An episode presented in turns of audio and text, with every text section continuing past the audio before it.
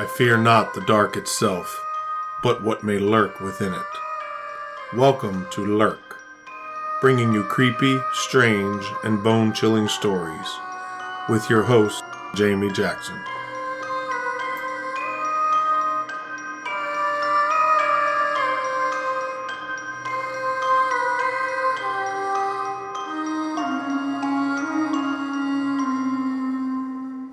Hey, lurkers, welcome to this week's episode. Just a quick reminder tomorrow is the day. The Sasquatch Saturday event at Piney Run Park in Sykesville, Maryland happens tomorrow, June 24th, 11 a.m. until 3 p.m.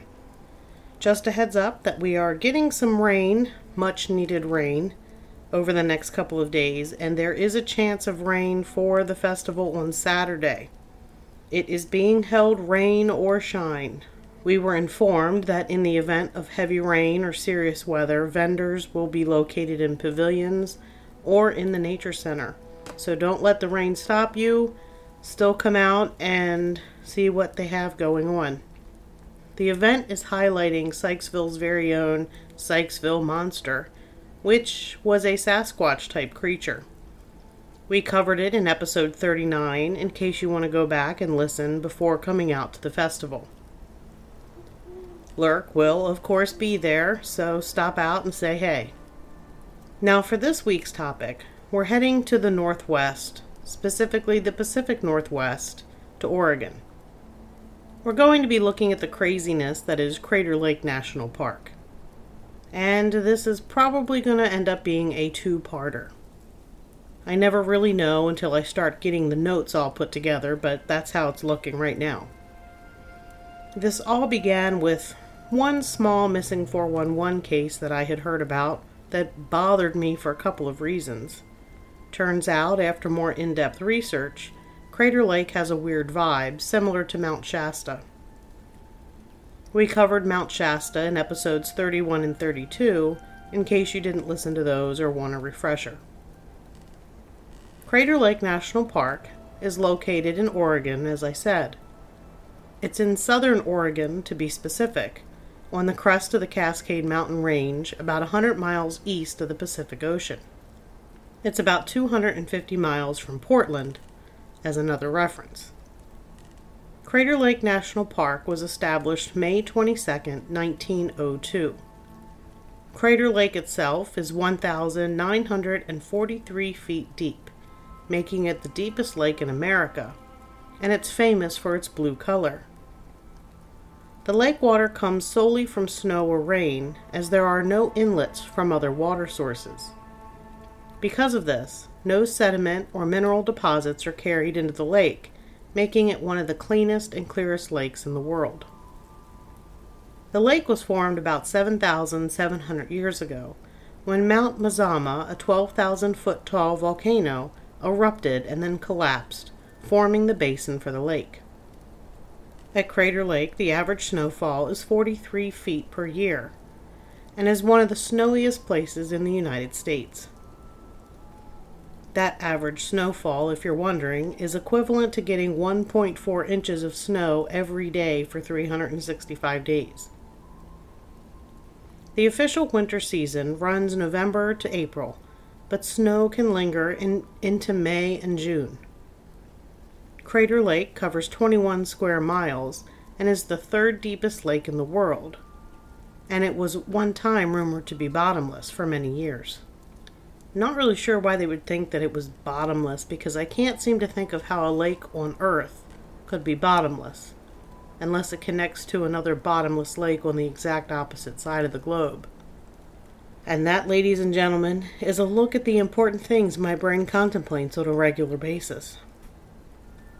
Within the lake are three points of interest, for lack of a better term. It has two islands Wizard Island, a volcanic cinder cone at the west end of the lake, and Phantom Ship Island, named because it looks like a ship, that is at the southeast end of the lake. Wizard Island is a mini volcano with its own mini crater lake, known as the Witch's Cauldron. The third thing of interest in the lake is known as the Old Man of the Lake, and it's an ancient hemlock tree that floats freely around the lake. The tree has been floating for over a hundred years. It floats completely upright, not on its side, and travels extensively around Crater Lake. It also sometimes travels surprisingly fast. And some people say that it can even control the weather. Scientists one time tied up the old man near Wizard Island, but the moment they did, the sky grew dark and a storm blew in. The scientists quickly released the old man, and the sky immediately cleared. So it shouldn't be surprising to learn that Mount Mazama was important to the Native Americans in the area. Legend says that the fall of the mountain was caused by a brutal battle between the spirit of the sky and the spirit of the mountain. The destructive eruption signaled the end of the battle, and many natives mourned the loss of the sacred volcano. In Klamath legend, there is the myth of Llao and Skell. Llao is a monster who dwells in Crater Lake and is said to be octopoidal and a dirty white color. Octopoidal is just a nerdy way of saying octopus like. I don't know why they didn't just say he looks like an octopus and he's the dirty white color. Skell is also called mink or marten.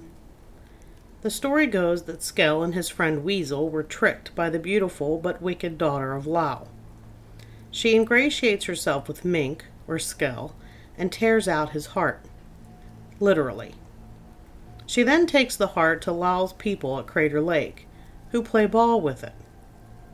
Weasel runs for help to the Klamath creator figure, who advises Weasel. Weasel, with the help of other allies, manages to recover Mink, or Skell's, heart, and Skell revives, but Llao carries Skell off to Crater Lake to cut him to pieces and feed him to his crawfish children. That would make Llao, everybody say it with me, the crawl dad. Sorry. Skell outwits Llao and slays him, cutting up Llao's body and pretending the pieces are his own body. Skell then feeds them to the crawfish. Finally, Skell throws Llao's head into Crater Lake. The crawfish recognize the head of their crawl daddy, I mean father, and scatter. The head becomes lodged in the lake and is now what is called Wizard Island. Another Klamath legend mentions a raging war between two great volcanoes, Mount Mazama and Mount Shasta. The Klamath and other Native Americans in the area were actually there to experience the eruption and collapse of Mount Mazama, as shown in their oral tradition and in the artifacts that were found under the ash layer. Today, the natives view Crater Lake as a realm inhabited by spirits of the dead that are dangerous to the living. The lake is only accessible by powerful shaman. Hunters who defied this and went to the lake were killed. The natives recognize the lake as a site of power and danger and fear the beings that are believed to live inside the waters. It's also seen as a doorway or crossroads between darkness of the below world. It's also believed that if a person stared too long at the lake's surface, they would be unable to look away. The lake has the power to mesmerize and trap people and lure them to their death. In 1947, a man and his wife went for a hike around the lake. When they reached the cliff, the man handed his wallet and keys to his wife and casually stepped off the cliff. He broke his leg, but then proceeded to throw himself into the water and drown. His wife said that at the time he seemed to almost be in a trance. Back in 1853, three men went searching for a missing miner. The miner had gone missing while he was mining a secret gold mine in the area of Crater Lake. During the search, one of the searchers, a man by the name of Hillman, claimed he knew the location of the secret mine and the missing miner, and was leading the search party there when his, war- when his horse just walked off the cliff. Hillman died. The gold mine is still secret, and no one has found it. If going missing or falling off a cliff are possible outcomes, I'm just going to let that mine stay a secret. There's also been some airplane crashes in the area of the lake. One involved a Grumman torpedo plane that crashed just after World War II. In 1970, Dave Panabaker worked at Crater Lake National Park as a seasonal ranger. He had heard about the crash of the dark blue Grumman F 6F Hellcat fighter that crashed just a month after World War II ended. The plane hit the ground hard, with the machine gun actually becoming embedded in the cliff. So Panabaker decided to head out on his day off to see the site of the crash. The hike was considered to be relatively easy. Despite the ease, Panabaker got lost. He sat down on a log to think about his options. Let me stop right here to say this is the right thing to do, as I've mentioned in other Missing 411 episodes. Do not wander around if you're lost. Stop where you are and consider your options. But back to Mr. Panabaker. While he's sitting there on the log, he began to feel that uncomfortable feeling that he was being watched. The feeling became stronger, and as he looked up, he locked eye sockets with a human skull under a nearby log. Panabaker managed to find his way out. I can imagine what finding human remains might do to motivate a person to find their way back to the trail. Not only did Panabaker find his way out, but he managed to bring the skull with him. It was eventually identified as 22 year old ensign Frank Lupo. Lupo was part of the squadron of seven Hellcats that hit bad weather, and when they came out of the clouds, there were only six. Tribal lore mentioned people who have been carried away on the wind or who are powerfully propelled to swim to Wizard Island. I wouldn't want to swim in Crater Lake at all, though it is actually allowed in certain designated areas. There are strange creatures seen in the lake, and locals have seen them wash up on the shore. They are a mashup of multiple known animals, and some have even been described as animal human hybrids. Some say the spirit of Skell himself, or should that be Llao, appears as a giant crayfish who drags people beneath the surface of the water. I wonder if there are some strange kind of gigantic crayfish in the lake. At a depth of nearly 2,000 feet, how exactly do we know what lives at the bottom?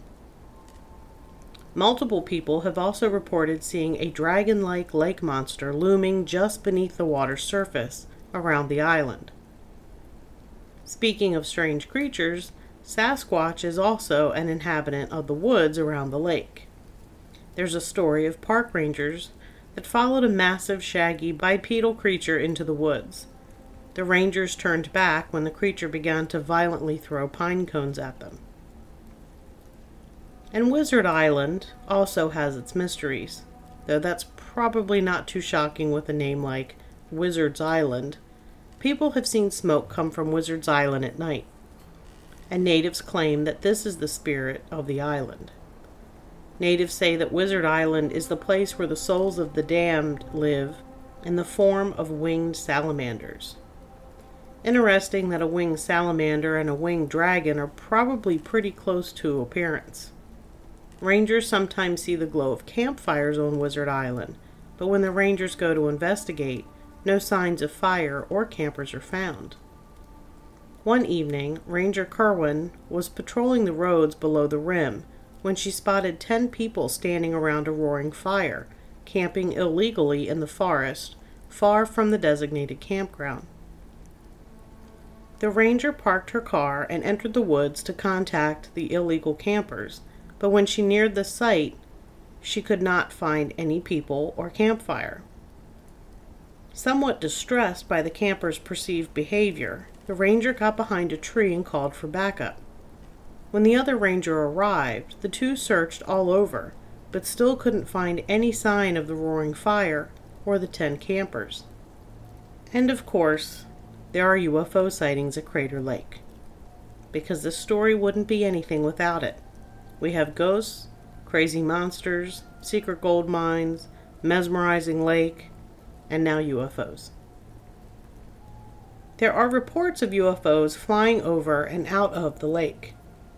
On Tuesday, February 4th, 1997, at 6:15 p.m., private pilot flying just south of Diamond Lake Junction, east of Crater Lake National Park, saw three disks speeding across the dark sky, pursued by several jet interceptors. There was also a report of a sonic boom that same evening that was so loud it set off car alarms. In October 2017, there was a sighting in broad daylight by pilots and radar on the ground.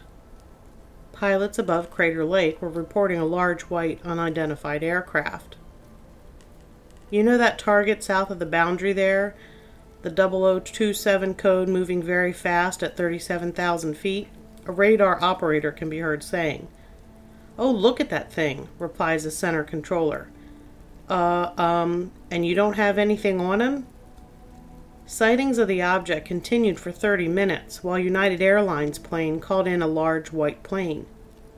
Officials took the sighting seriously, with F 15 fighter jets later taking off from Portland International Airport in a bid to investigate and intercept the object. The flying object mysteriously vanished. Lastly, before I end part one here, and I know this is a little bit of a shortened episode, but trust me, part two is going to be longer. I wanted to leave you with this little tidbit of information. In 1945, the lake began burping up bluish gray clouds of smoke or gas that mushroomed over the lake several times. In the 1980s, hydrothermal vents were discovered at the bottom of the lake. That, combined with several earthquakes that rocked the park Park residents in the 1990s, it suggests that the volcano might not be so inactive, though scientists think it would be a while before it were to erupt again. And that's going to do it for part one. In part two, we're going to be looking at two different missing 411 cases from Crater Lake, so make sure you tune in and listen next week. Don't forget, tomorrow is Sasquatch Saturday Festival, June 24th. Piney Run Park in Sykesville, Maryland, 11 a.m. until 3 p.m., rain or shine. And in August, we have the Bigfoot and Paranormal Expo in Reynoldsville, Pennsylvania. And September 30th is the Whitehall, New York Sasquatch Festival. Remember, you can find Lurk wherever you listen to your other favorite podcasts or at lurkpodcast.com where you can find a list of podcast episodes. And until next time, keep lurking.